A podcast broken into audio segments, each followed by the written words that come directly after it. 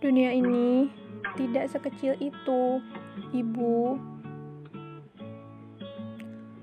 Kepada seorang ibu yang kutemui suatu sore, percakapan kami tidak lebih dari dua jam.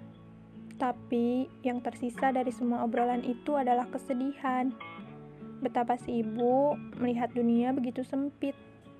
Sungguh, karena hidup ini singkat, akankah sangat sia-sia jika keinginan kita hanya lahir, hidup, dan mati di kota yang sama? Dunia ini hanya satu halaman sebelum kita keluar menjelajahinya.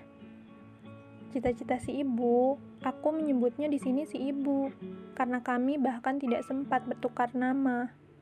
Kepada putri bungsunya sangat sederhana, sama seperti dirinya lahir, hidup, dan mati di kota kelahirannya.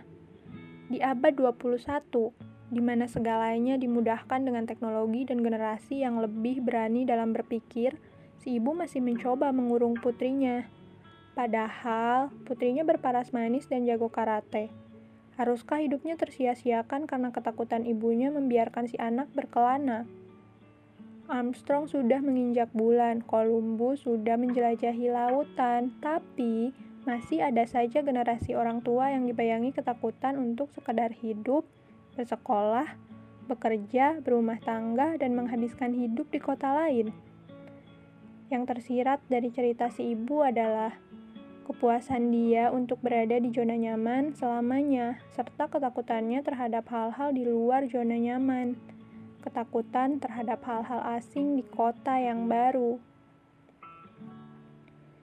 Hmm, kepada para ibu kami tersayang di seluruh dunia, bebaskan kami membaca tiap halaman buku bernama dunia. Tidak ada yang menakutkan di dunia ini, Bu, sungguh. Ketidakpastian dan hal-hal baru adalah apa yang membuat kita akan terus belajar sekaligus selalu rendah hati. Biarkan kami menghabiskan masa muda kami dengan melihat dunia. Kelak, kami ingin menjadi orang tua yang bisa banyak bercerita kepada anak. Cerita tentang pengalaman hidup dan keberanian, serta kebebasan. Kami ingin menjadi bijaksana, tidak terkungkung oleh ketakutan yang punya nama lain, zona nyaman.